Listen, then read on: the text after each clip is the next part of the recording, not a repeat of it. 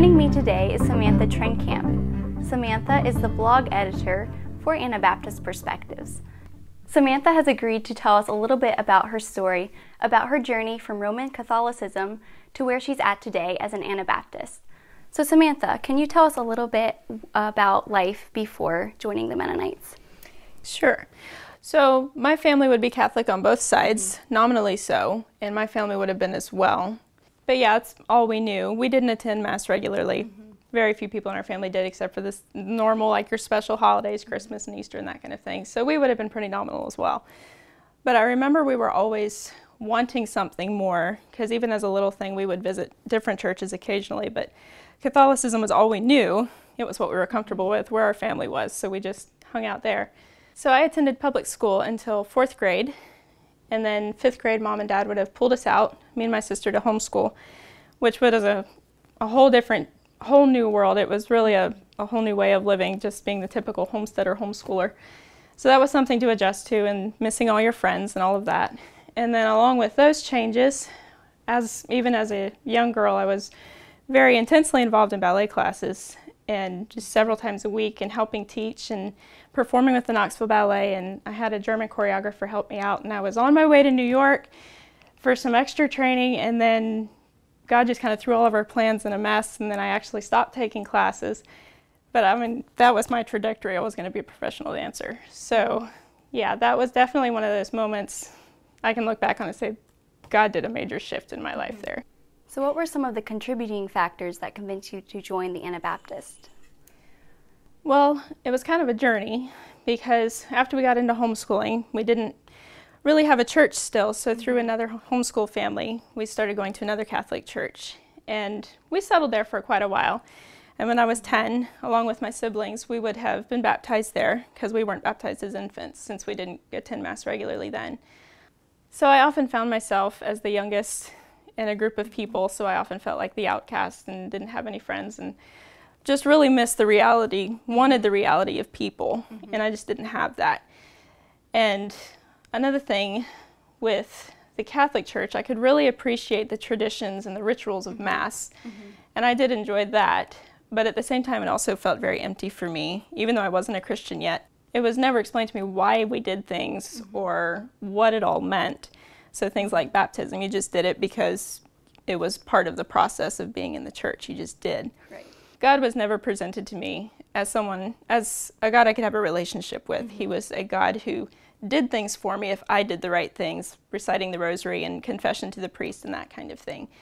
So God was very distant. We were there for several years, but then our priest, who was an older man, he got sick and he had to leave the pulpit.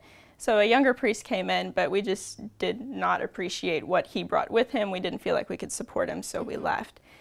And then through another homeschool family, we ended up in a non denominational charismatic church, which was a total flip, much more dynamic and loud than Mass.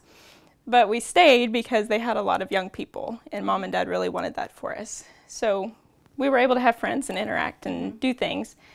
And it was just two weeks or three weeks after we started attending, all of the young people went on a youth retreat and we couldn't go, so the church paid the way for my sister and I to go. Mm-hmm. So it would have been there that I would have encountered Christ and became a Christian, and my sister as well.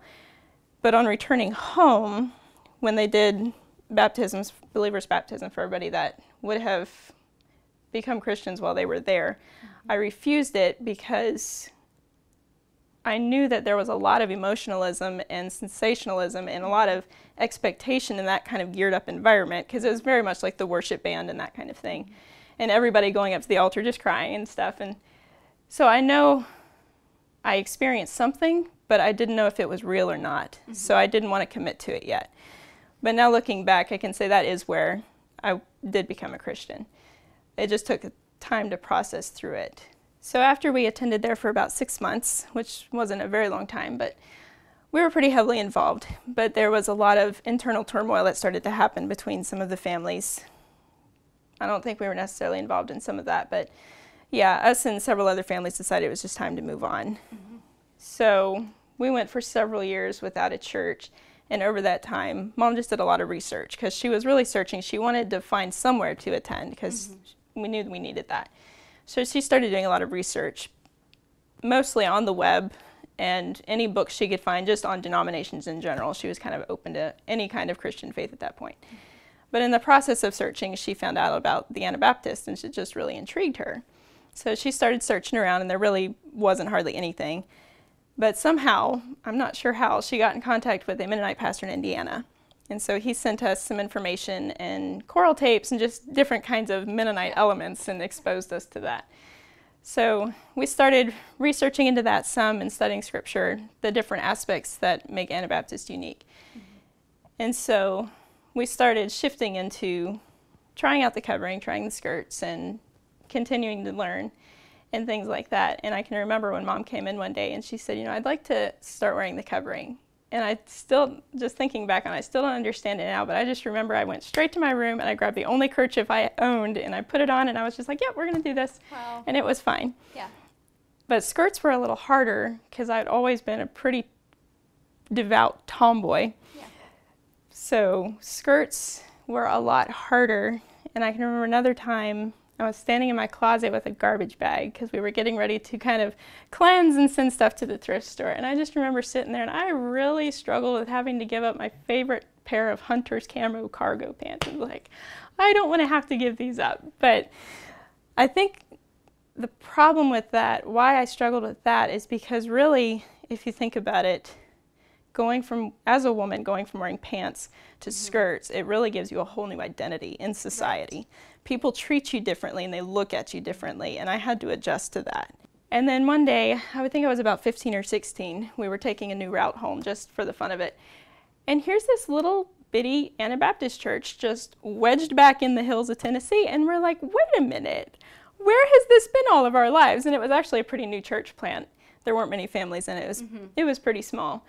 So we got the number of the pastor, which was Joe Rudolph, and called him up and started going and pretty much the rest is history after that. So at this point, you had already made a lot of changes, especially in dress and lifestyle. But what were some of the other contributing factors that convinced you that the Anabaptists were a group you wanted to join? Well, there were two big factors. One of them being that the Anabaptist people are just very sincere about following Jesus and following his words and his commands. Mm-hmm. And I'd never experienced it to that extent before the fact that they go counterculturally was a real pull for me because it seemed like I was seeing so much, I don't want to say hypocritical, but you worship on Sunday and nothing changed the rest mm-hmm. of the mm-hmm. week. I wasn't right. seeing a, a, different type of people. Mm-hmm. That's generalizing, but that was my experience. I wasn't seeing biblical living in people's daily lives. Mm-hmm. So coming into the Anabaptists, that would have really been a draw because they were being consistent outside of church. The second big factor would be the this not just the sense of community but the reality of it because there's always people and you're there for each other. You don't really get that much in our American church and American culture because it's very much top of the dog pile.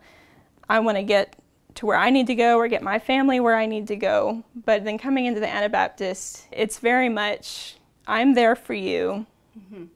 Even if you've never met the person before. Like so many times we I mean you and I have been on trips and it's like, "Oh, we need a place to stay." Right. And you just meet this random Mennonite person and they've got a bed and they say, "Hey, come stay." You know, just that sense of there are people there for you and it's a security and it's an identity. Mm-hmm. And I just really appreciated that. Mm-hmm. Well, Samantha, that's a pretty incredible journey. Thank you for sharing that with us and giving us a window into some of the things you um, experienced coming from, you know, the Catholic into the Anabaptist.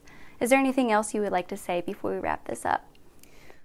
As I was preparing for this, as I think back over my story, which is really just God's story, I always think of that hymn that says the half has never been told. There's just so much more that God has done and is doing, and He's just so good and faithful. And He everything He does is good, and He will shepherd us very wisely and lovingly. Wow. Well, thanks so much for sharing. That's such a powerful testimony, and it has challenged and inspired me many times. Well, that brings us to the end of today's episode. If you liked what you heard, please feel free to drop us a comment below. For more information about Anabaptist Perspectives, you can find us on our website. Thank you for joining us, and we'll see you next time.